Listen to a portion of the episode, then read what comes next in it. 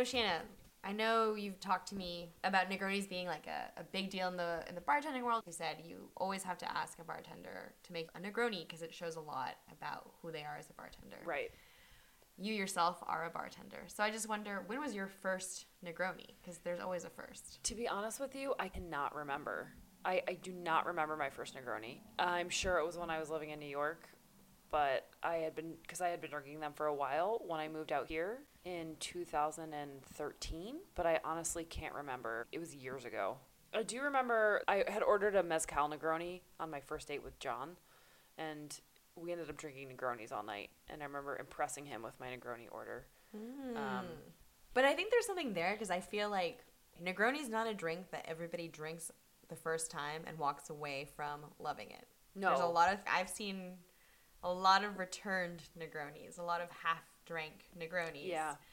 So it's, you know, I think when you find someone that has that palate, there's a certain kind of, you feel, you feel kindred. yeah, you're like, Yeah. oh, you get me. Yeah, exactly. Let's drink this thing no one else wants to drink. Exactly. Do you remember your first Negroni? I do because I was one of those people who was like, "What is this? What have I ordered? And do I have to finish it?" And I was 21, like I had just turned 21. It was like a sister's night out, and I'm the youngest of three girls. They're considerably older than I am. They're 14, 12 years older than I am. And I only mention that because they've been drinking longer. Right. So we actually went to À Côté In Oakland. in Oakland, so right on College Ave, and you know they started ordering drinks, and I remember being, and I was a senior in college at this point, so you know cheap beer, malt liquor, frankly, was like my my drink of choice. Wine every now and then, just because of my family. And I'd seen a drink go by, and it was red, and it and it looked really like juicy, and I. I don't really like sweet things, but I didn't think it was going to be bitter based on like the brightness of that color because I'm sure it was Campari based. I really remember like a ruby. And I was like, what drink is that? It was a waiter who took our order. It wasn't at the bar. It was like, oh, that's a Negroni. I was like, oh, I'll have that. And I remember the look on their face being like, okay. and I just was like, that's not, I'm cool. Like, I've got this. Like, this is not a big deal. Like, I'm an adult. And I remember getting it and taking a sip and being like, oh, no but I have to save face and just like drink this. And I, and then it was like I hate Negronis. Like I don't like them. But yeah, that was my first Negroni. And I, I to wrap it up, I end up loving Negronis later in life. What changed that? I was living in Spain and I was with my godmother, who's my aunt, and her husband.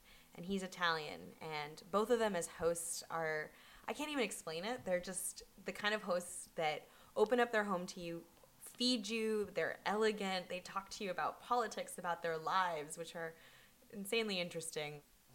But he made us a Negroni, like a really strong Negroni. I don't think there was any mixing. But it was me, my godmother Isabel, my uncle uh, Mauricio, and Carl and I. And we were in this basement, to be honest, chain smoking cigarettes, because that's how you do, and drinking Negronis. And I loved it. I don't know what changed in my palate. So this is like, this is only a year later. Hmm. I'm 22. Hmm. And then after that, like, he called it Negroni alla Paganuzzi. And he did a Negroni where he would add orange juice. So he actually made it sweeter Oh, okay. you know, Carl and I got married like a year ago, and we got two cocktails, and one was a margarita, and the other one was Negroni. And you also probably have really positive food memories associated with Negronis because of the experience in Spain. It means something to Carl. Like, there's a story behind it. Like, we have good memories associated around Negronis because then when we came back to the States, uh, to San Francisco specifically, like, we would order it, and, and we felt good about it. Well, cheers to that. Yeah.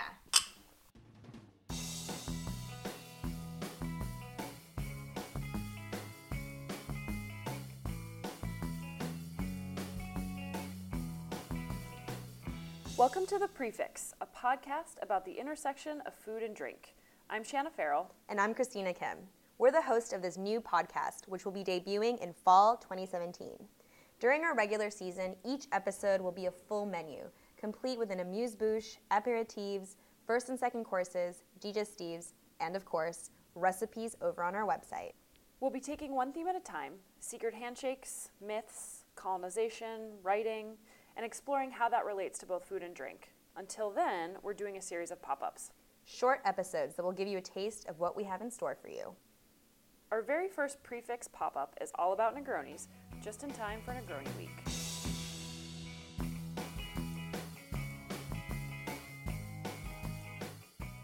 Is there anything better than a Negroni on a hot day? On a hot day, yes, but in life, no. If you're having a bad day, drink a Negroni. If you're having a good day, treat yourself and have a Negroni. Of course you think that. We both love Negronis, but I meet people all the time who don't even know what they are. So, a Negroni is a cocktail traditionally made with gin, sweet vermouth, and Campari, which is a bitter aperitif from Italy. Until recently, it was a bit of an in the know drink, and it's definitely an acquired taste. Negronis are an incredibly simple cocktail. They're equal parts, but they're also surprisingly easy to mess up. Bartenders often use Negronis as a litmus test for other bartenders who they don't know very well. If the Negroni tastes good, the bartender passes. If the Negroni is bad, time to move on to the next bar. Shanna, this is just crazy to me. As a simple bar patron, I would just never think about the Negroni in this way. All right, well, let me give you an example. Here's John Santer, the co owner of Prizefighter in Emeryville, California, talking about making a Negroni to impress longtime San Francisco bartender Marco Dionysos when John was first getting his start bartending in the very early 2000s. First drink I ever made for Marco was a Negroni, and I remember because he had ordered one, and I knew that drink, um, which was lucky because I knew like seven drinks, um, and I was trying to find the Campari because nobody ever needed it, and I was looking for it, and Marco was like, uh, "It's gin, sweet vermouth, and Campari," and I was like, "Oh, I know, I'm just trying to find the Campari." And he was like, "Oh, okay." The Negroni was once a make or break cocktail for getting a job. Todd Smith, who co owns ABV in San Francisco, used to ask about the drink in job interviews. Here's John Santer again. The Negroni was the drink that Todd told me he would ask people about in interviews. Like, if you knew drinks, if you claimed to know drinks, he would say, How do you make your Negroni? And if they said, What's a Negroni? we would know that they didn't actually know drinks. Um, which is weird because that drink is so, like, everybody knows what that drink is now, but that wasn't the case then. It was kind of more obscure. For those of you just getting to know us, Shanna's been interviewing bartenders all around the West Coast. So she's had the opportunity to really understand how and why the Negroni became the ultimate litmus test. This is Shanna Farrell with the Prix Fixe sitting down with bartender John Fricola. Thanks for joining us. Thanks for having me. John, you've been bartending in San Francisco for a few years. Where do you work? I work at Beretta in the Mission, and I also work at the bar Bear versus Bull within the Alamo Draft House, New Mission Theater, only a couple blocks away from Beretta. You're pretty steeped in the mission. Yeah, I like to make sure all my jobs are within a close, tight radius. So both of these places are cocktail bars, where it's fair to say that you make a fair share of cocktails. Definitely, I would call them both high volume cocktail establishments. Do you remember the first Negroni you ever had?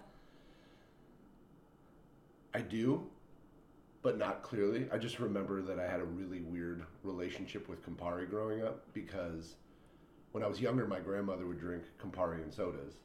And I, at that age, loved Ocean Spray cranberry juice. And my dad at one point was like, I'm, I'm busy making dinner. You make your grandmother a Campari and soda. I'm like, okay. And I pull out this bottle, and it's this bright, beautiful red liquid that is like this Ocean Spray cranberry juice I prize so much. I take a pull out of the bottle, and then I don't think I touch the stuff for the next 20 years. Um, but I can remember drinking Negroni at one point and being like, oh, it's really not that bad. Can you tell me a little bit about how you order Negronis? I definitely like to respect the aperitivo level of that cocktail, as in, I'm not finishing up like a four course meal and then putting down a couple Negronis. Like I'm getting into the place, you know, getting the vibe, feeling warming up, and let's get a Negroni going, get those stomach acids flowing, you know, get ready for the uh, oncoming storm. Uh, usually, I pretty much always get them on ice. When I was starting out drinking Negronis, I was very specific to the vermouths I liked with it. Was always open to whatever gin, but I was like, I feel like the vermouth helps me deal with the Campari, the Campari itself, the the bitterness. But then as that's gone on, I kind of like just to see what different establishment spins are. So, you know, Ache over in the Castro used Spanish vermouth.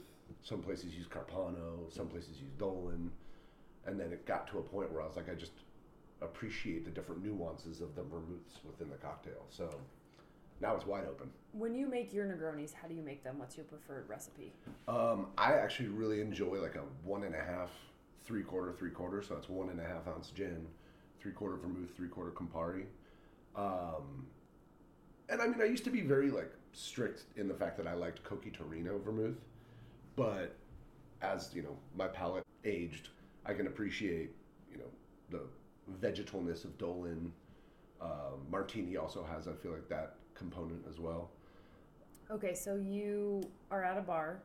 It's your first time there, and you order a Negroni. Because we're talking about Negronis as litmus tests. Yep.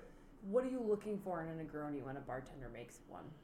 One thing I always consider is like, what are their qualifying questions?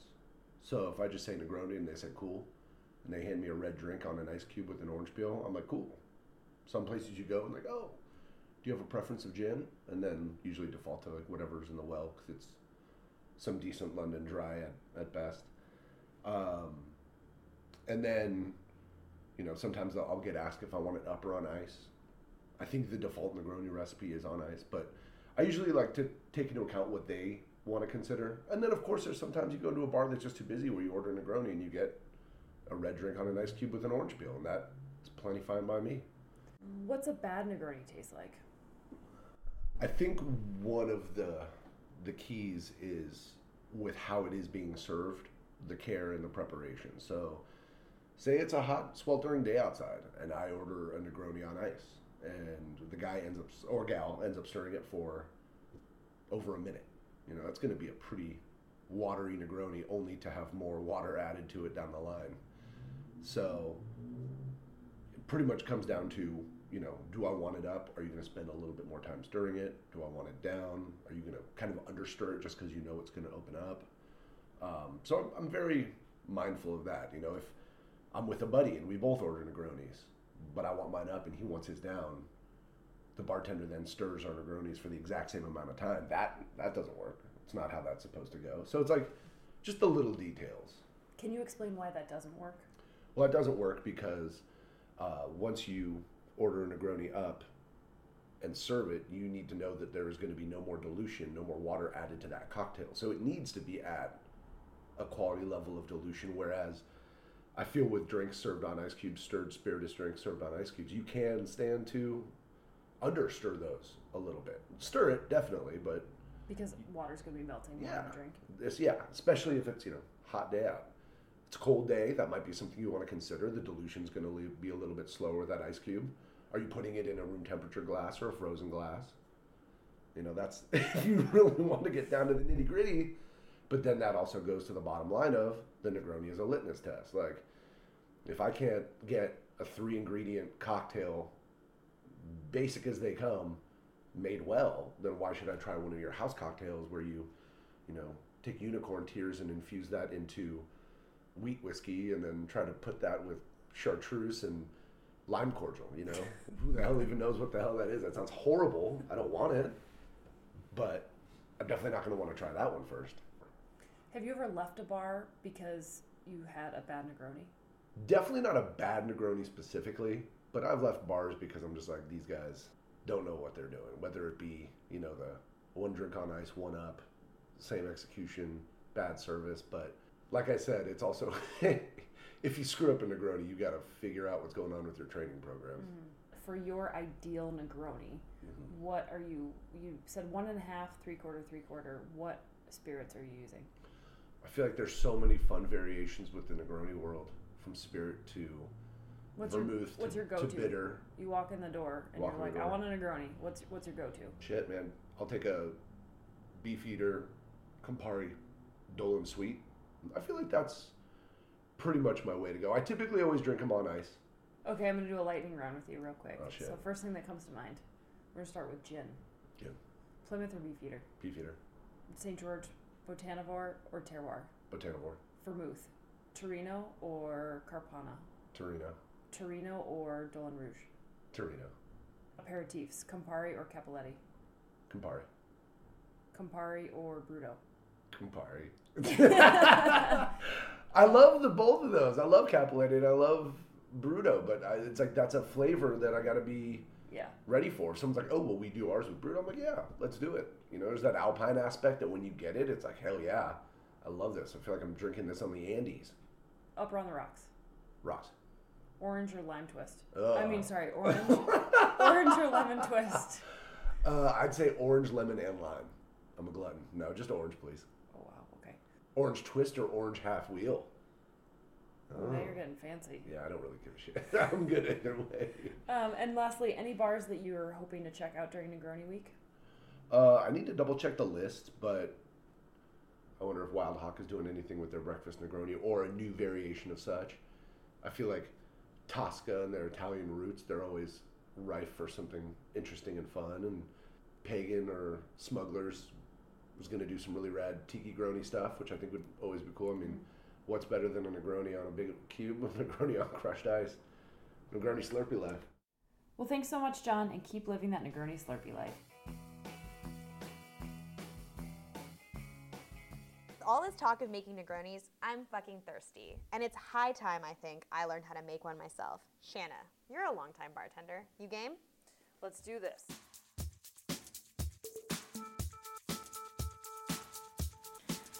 Okay, Cristina, I'm going to teach you how to make a Negroni. Let's do it, Shanna. okay, so the proportions, the traditional proportions for a Negroni are equal parts. So one ounce, one ounce, one ounce. It's going to be one ounce gin to one ounce Campari to one ounce sweet vermouth. You can change the proportions around depending if you're using gin. Uh, you can split things. You can use other things aside from Campari, other bitter aperitifs like Cappelletti or Bruto Americano. Um, you can try. You can play around with different vermouths, um, like Spanish vermouths, Italian vermouths. You can make Negronis with things other than gin. One of my favorite variations is a bourbon Negroni, or a rye Negroni, or even a mezcal Negroni. Um, but for our purposes today, I'm going to start with gin. So if you want to take the gin bottle and measure one ounce, We're using Plymouth gin, you said. we're using Plymouth gin, traditionally like London Dry style to start with. Okay. Wish me luck, Shanna. I feel like you got this. I feel like I'm on it. I feel like I'm being tested. Okay. Perfect. Okay. and Look at then if you just pour it in here, So this is a separate. this is a mixing pitcher. Okay. So Negronis are stirred because they don't have citrus, Okay. and they're all spirit based. And then um, anything with like citrus or milk or dairy is going to go into um, tins. Ah, okay. Okay, and then you're to measure one ounce Campari. And tell me a little bit about Campari because I'm always. I know I like sweet vermouth. You know, I'm Spanish. I like to sip on it, but like, I never understood really what the, the bitter part was. yeah, Campari is a bitter liqueur. The Campari family is super old. How would you describe the flavor of Campari to someone who's never had it before? It's bitter. Campari is a bitter liqueur. It's an aperitivo. So usually it's drank before meals. So it's gonna trigger your like salivatory glands to work. Whoa. So in Italy, usually how people drink is they'll have a cocktail before, whether that's like a Campari spritz, which is Campari and soda, or Campari and um, wine and soda water, or if it's in a cocktail like a Negroni. And then they'll have wine with dinner and a digestif after dinner, like amaro. I want to know more, but I'm gonna finish this cocktail. Okay. Okay. And then the la- last thing you're gonna do is measure one ounce of the sweet vermouth. Alrighty. And also, um, that vermouth is the Vermouth di Torino. It is a um, Italian sweet vermouth. And it smells amazing. I love vermouth. Sometimes I just want all vermouth, but I will. Look, I've already done like a way heavier pour. No, no, that's one. perfect. You're fine. Okay. Here we go. Okay, perfect. So now you're gonna add. Now, once you've assembled all of your ingredients into the mixing pitcher, then you add ice after. Is there a, a secret here? No, just add ice. Make sure it covers, just like a, a good handful of ice. Make sure it covers all the liquid. Okay. Don't be afraid. You're good. Is that about right, or a little more? Uh, I would say about maybe that's. Maybe add like eight more ice cubes. Okay, so a lot. Yeah. These are not little little hands, little hand handfuls that she's talking about. How's that? That's perfect. All right. Okay, so you're gonna take your mixing spoon and you're gonna mix it. So it's a it. big old long spoon. Any tricks to to mixing this? Yes. Here. Right, so if you kind of take this between your two fingers right here and make sure the spoon goes along the bottom. Okay. Let me try.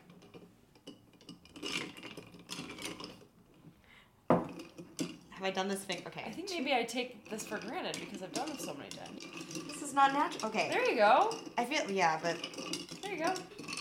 Okay, that so my for for drinks that are served on ice cubes, um, you should under dilute it. So it's not going to be perfect dilution because there's going to be ice in the glass. It's going to dilute it a little further, and if you have too much water in there, it's going to be really watery. okay. So if you take one of these big king cubes, they're inch by inch by inch, Okay. and put it into the glass. And then take one of the strainers Okay, these things scare me. Yes. and then put it on top of the mixing pitcher where you just mixed your cocktail. All right. There you go. Is that it? Yep. And then just put it pour it right on over. Well, it looks delicious. There you go. All right. You could put the whole thing in there. Okay. Perfect. And then I'm gonna garnish it with an orange peel.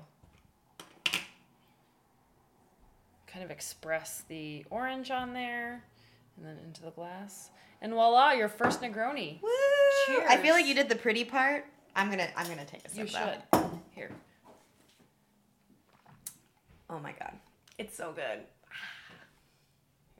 Here, ready? It's actually really really good. Oh, Let's I'm gonna stop drinking it. Oh, Shanna. It's like when you're making it, you're like, okay, yeah, one, one, one, Yeah. stir. But it's like, there's more to this. There's some alchemy in here. So good work, Cristina. Awesome. So the moral of the story is, if I can make one, you can make one too. So you should. We hope that we've inspired you to sip a Negroni, especially in time for Negroni Week, which is from June 5th to 11th at bars around the country. Imbibe magazine launched this in 2013 as a celebration for the cocktail and uses it as an effort to raise money for charities around the world. In honor of our very first Prix Fixe pop-up, go drink a Negroni. It's for a good cause. And with that, thank you for joining us. We'll be back next month with a pop-up on cookbooks. Until then, Cheers. cheers.